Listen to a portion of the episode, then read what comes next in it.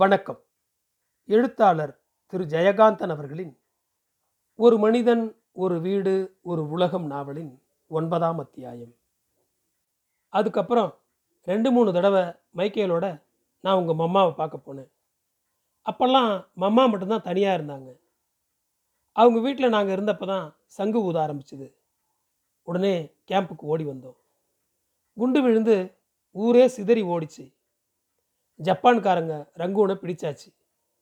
ஓ கடவுளே, அதுக்குள்ளே எவ்வளவு நாசம்! எல்லாரும் இந்தியாவுக்கு ஓடி வந்தோம். மைக்கேலுக்கு நல்ல காயம். அவரை நான் முதுகில் தூக்கிக்கிட்டேன். மம்மாவும் தலையில் ஒரு பெரிய மூட்டையை தூக்கிட்டாங்க. எங்களை மாதிரி எவ்வளவோ பேர் ரயில், கூட்ஸ் வண்டி, நடை, எப்படியோ உயிர் பொழைச்சா போதும்னு மனுஷங்க ஓடுறப்ப அவன் எவ்வளவு நல்லவனா, அடக்கமானவனா, நிறைஞ்ச அன்பு உள்ளவனா இருக்கான் தெரியுமா?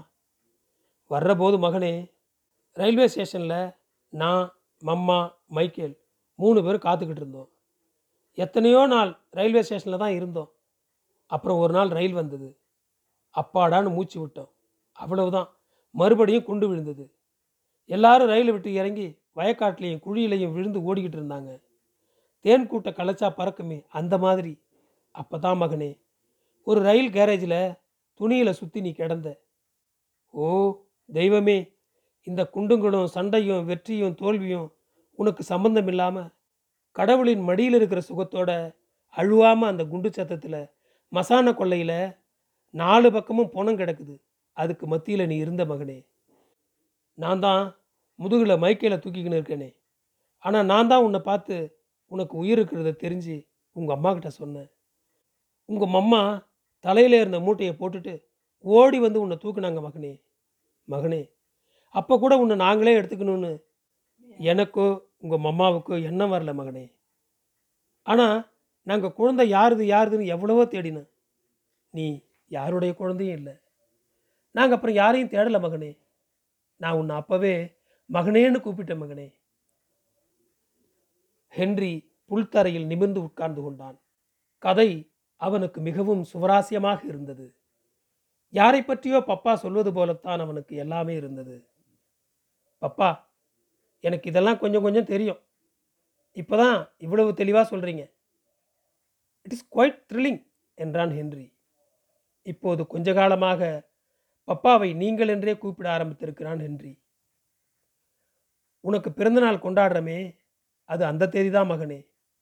நீ என்னைக்கு பிறந்தன்னு யாருக்கும் தெரியாது என்று சொல்லிவிட்டு அந்த அநாதை சிசு இன்று இவ்வளவு பெரிய பையனாய் தன் மகனாய் வளர்ந்திருக்கிற ஆச்சரியத்தோடு அவனை பார்க்கிறார் பப்பா. என்ன பப்பா? ஒன்றுமில்ல மகனே, மைக்கேல் அந்த நிலையில் கூட உன்னை கொஞ்சினார். நாங்கள் இந்தியாவுக்கு வந்து நீ, நான், மம்மா, மைக்கேல்னு 4 பேருமா ஒரு குடும்பமாக வாழறன்னு தான் வந்தோம். ஆனால் மைக்கேல் வழியிலேயே செத்து போயிட்டார். நல்ல மழை, எந்த ஊர்னு கூட தெரியாத இடம். நம்ம மாதிரி ரொம்ப பேர் அங்கே ஒரு பாழடைஞ்ச வீட்டில் தங்கியிருந்தாங்க. நாங்களும் போய் அங்கே ஒதுங்கினோம். பாஷை, ஜாதி, தேசங்கிறதெல்லாம் எவ்வளவு அற்பமானதுன்னு தெரிஞ்சுது. அன்பு தான் மகனே முக்கியம். அங்கேருந்த எல்லாரும் உன் மேலே எவ்வளவு அன்பாக இருந்தாங்க. அப்போ தான் மைக்கேல் செத்து போனார். தெரசாவை பார்த்துக்கொள், அவளுக்கு உதவி செய், அவளும் விரும்பினா நீங்கள் 2 பேரும் ஒன்றா சேர்ந்து வாழறதுக்கு கடவுள் ஆசீர்வதிப்பார்னு எங்கள் 2 பேரையும் கையை சேர்த்து வச்சார் மகனே. நான் கதறி அழுதுட்டேன். அவர் செத்து போகிறதுக்காக நான் அழறேன்னு தான் மம்மா கூட நினச்சிட்டாங்க. இல்லை மகனே, உங்கள் அம்மாவும் நானும் சேர்ந்து வாழணும்னு அவர் ஆசைப்பட்டது என் மனசை என்னவோ செஞ்சுது மகனே. இதில் அழறதுக்கு என்ன இருக்குதுன்னு இப்போ எனக்கும் தோணுது. ஆனால் மகனே, எனக்கு ஒரு கதை இருக்கே, அது தெரிஞ்சாதான் நான் அழுதது ஏன்னு தெரியும்.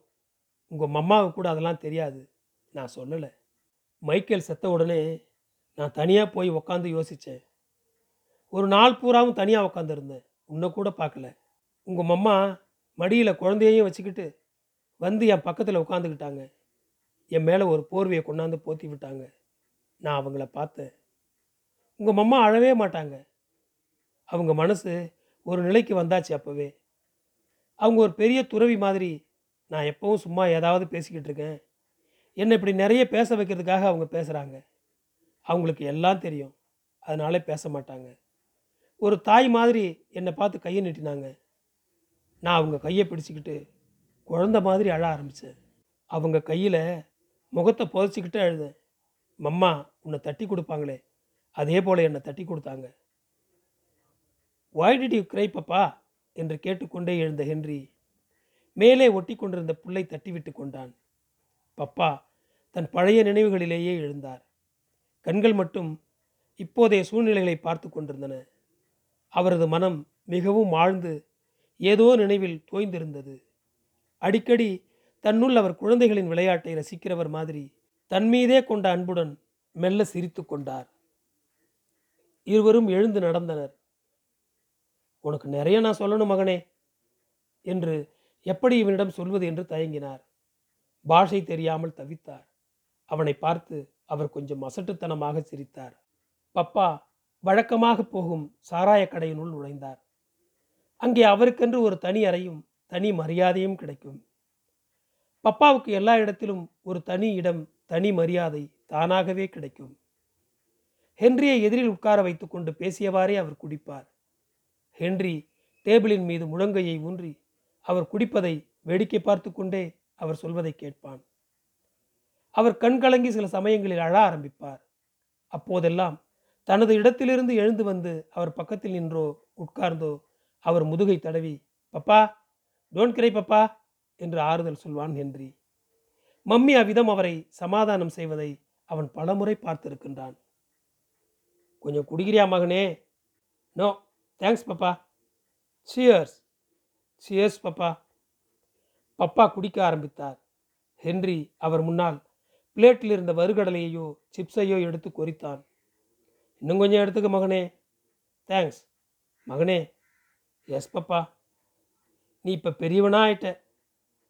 நான் நினச்சதை விட நீ நல்லவனாகவும் உயர்ந்தவனாகவும் இருக்க. பப்பா தேங்க்யூ. நீ ஸ்கூலுக்கு போகலை, படிக்கலை, உத்தியோகத்தை போகலன்னெல்லாம் எனக்கு நினைப்பே கிடையாது மகனே. நினைப்பு இருந்தால் தானே வருத்தம் இருக்கும். ஆனால் உனக்கு சில விஷயங்கள் சொல்லணும். அது விஷயமா நான் ஒரு வக்கீலை கூட போய் பார்க்கணும். நீ என் மகங்கிறத சட்டப்பூர்வமாக்கணும். அதுக்கு ஏதாவது முறைகள் இருக்கோ என்னமோ தெரியல. இருந்தால் அப்படியே செய்ய வேணும். 30 வருஷத்துக்கு முந்தி நம்ம வீட்டை பூட்டிட்டு வந்தவன் தான் நான். அது என்ன ஆச்சுன்னு நான் கவலைப்படலை. உனக்கு கதை சொல்லணுமேனு சொல்கிறேன். ஏதோ கொஞ்சம் நேரம் ஒரு தென்னந்தோப்பு, கடை தெருவில் ஒரு கடையும் வீடும், இப்போ எல்லாம் சேர்த்தா 1 லட்சத்துக்கு மேலே தேரும். அந்த ரெக்கார்டையெல்லாம் என்கிட்ட பத்திரமா வச்சிருக்க மகனே" என்று சொல்லிவிட்டு சிரிக்கிறார் பப்பா. நம்பூதிரி ஒருத்தன் பணப்பெட்டியை கரையிலே வச்சுட்டு குளிக்க போனானா. திருடம் ஒருத்தன் வந்து பணப்பெட்டியை தூக்கிக்கணும் ஓடினானா. நம்பூதிரி "போடா மடையா, சாவி எங்கிட்ட தானே இருக்குன்னு" சொல்லிட்டு குளிச்சுக்கிட்டே இருந்தானா.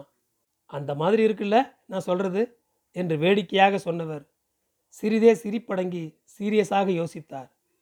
கதையை கேட்டு ஹென்ரியும் சிரித்தான். "அதுக்கும் ஒரு அர்த்தம் இருக்கு மகனே. சாவி தான் பொட்டி யாரோடங்கிறதுக்கு அடையாளம். பணம் ஒரு அடையாளம் இல்லை மகனே. அடையாளம் எதுக்கு? அது வேறு விஷயம். அடையாளம் வேணும்னா சாவி தான் அடையாளம் இல்லையா மகனே?" "S, your right Papa. ஒரு நாளைக்கு எல்லா ரெக்கார்டையும் உங்கள்கிட்ட தர்றேன். சும்மா வச்சுக்கோ. அது உனக்கு தான் சொந்தம். அதனால் உங்கள்கிட்ட தர்றேன். அதெல்லாம் நானே சம்பாதிச்ச சொத்து மகனே. எங்கள் அப்பா எனக்கு ஒன்றும் வைக்கல. நிறைய கடன் தான் வச்சுருந்தார். நான் தான் கடனை எல்லாம் தீர்த்தேன். சொத்தையெல்லாம் வாங்கினேன். தேங்காய் வியாபாரம் பண்ணி நிறைய சம்பாதிச்சேன். என் தம்பி ஒருத்தன் இருந்தான். இப்போவும் இருக்கணும். துரைக்கண்ணுன்னு பேர். படிக்கவும் இல்லை. முரட்டுத்தனமாக சுற்றிக்கிட்டு இருந்தான். குமராவரத்தில் தாத்தா வீட்டிலையே இருந்தான். பப்பா, நீங்கள் ஏன் பப்பா அங்கெல்லாம் போகிறதே இல்லை? அங்கே திரும்ப போகக்கூடாதுன்னு தீர்மானம் பண்ணிக்கிட்டு தான் மகனே நான் புறப்பட்டேன். நான் போகவே மாட்டேன்" என்று சொல்லும்போது அவர் கண்கள் கலங்க ஆரம்பித்தன. ஆனாலும் அவர் சிரித்தார். "பப்பா, எனக்கு ஆச்சரியமாக இருக்குது. உங்களால் இவ்வளவு பிடிவாதமாகவும் இருக்க முடியுமா?" "இது பிடிவாதம் இல்லை மகனே. எனக்கு யார் மேலேயும் வெறுப்போ கோபமோ வருத்தமோ கிடையாது.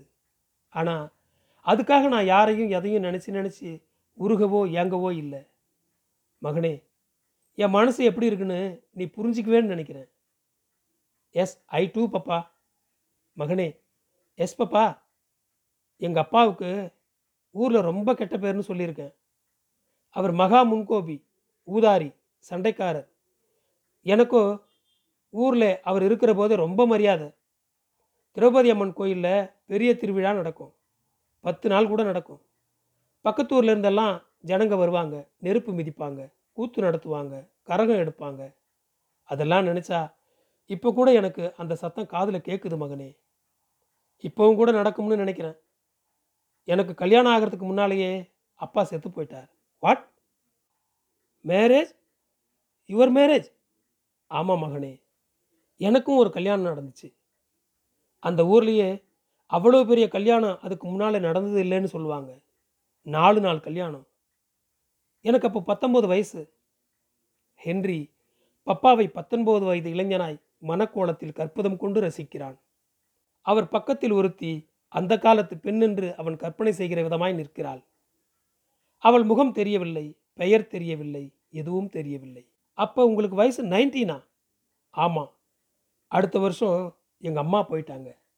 You like your mummy? ஆமாம் மகனே. அவங்கெல்லாம் குழந்தைகள் மாதிரி வாழ்ந்து குழந்தையாகவே வயசாகி கிழவங்களாகவும் ஆகி போயிட்டாங்க. அவங்களுக்கு உலகம் தெரியாது, நாகரிகம் தெரியாது, பேசக்கூட தெரியாது மகனே. பறவைங்க, மிருகங்கள்லாம் எவ்வளவு அன்பாக சந்தோஷமாக இருக்குது.